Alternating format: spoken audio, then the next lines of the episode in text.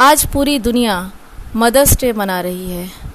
मेरी मम्मी ने एक कविता लिखी है, जो वो अपनी आवाज़ में आपको सुनाएगी। आप सभी सुनकर उसका आनंद लीजिए। समस्त ब्रह्मांड समाया तुझ में माँ। वात्सल ने सागर बहाया तुझ में माँ। ममता, करुणा, सार्थक तभी होती, उसको जब पाया तुझ में माँ। सितारे गगन में हैं अनगिनत, चाँद नभ में छाया एक ही माँ।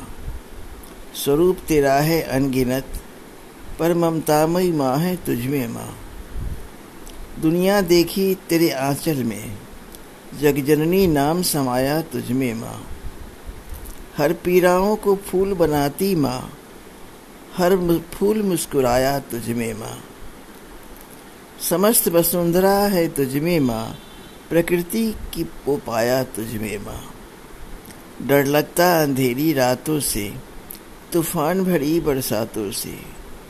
तेरी ज्योति नैनों को दिखलाती, हर विपदा से बचाया तू ही माँ। प्यार, श्रद्धा, विश्वास क्या होती, इसको है पाया तुझमें माँ।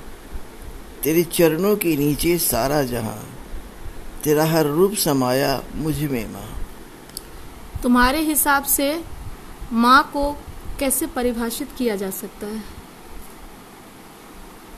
बोलो। माँ एक ऐसी शब्द है जिसमें सारी दुनिया का प्यार, ममता, वात्सल्य, करुणा समाया हुआ है। इसके अलावा कुछ भी नहीं है।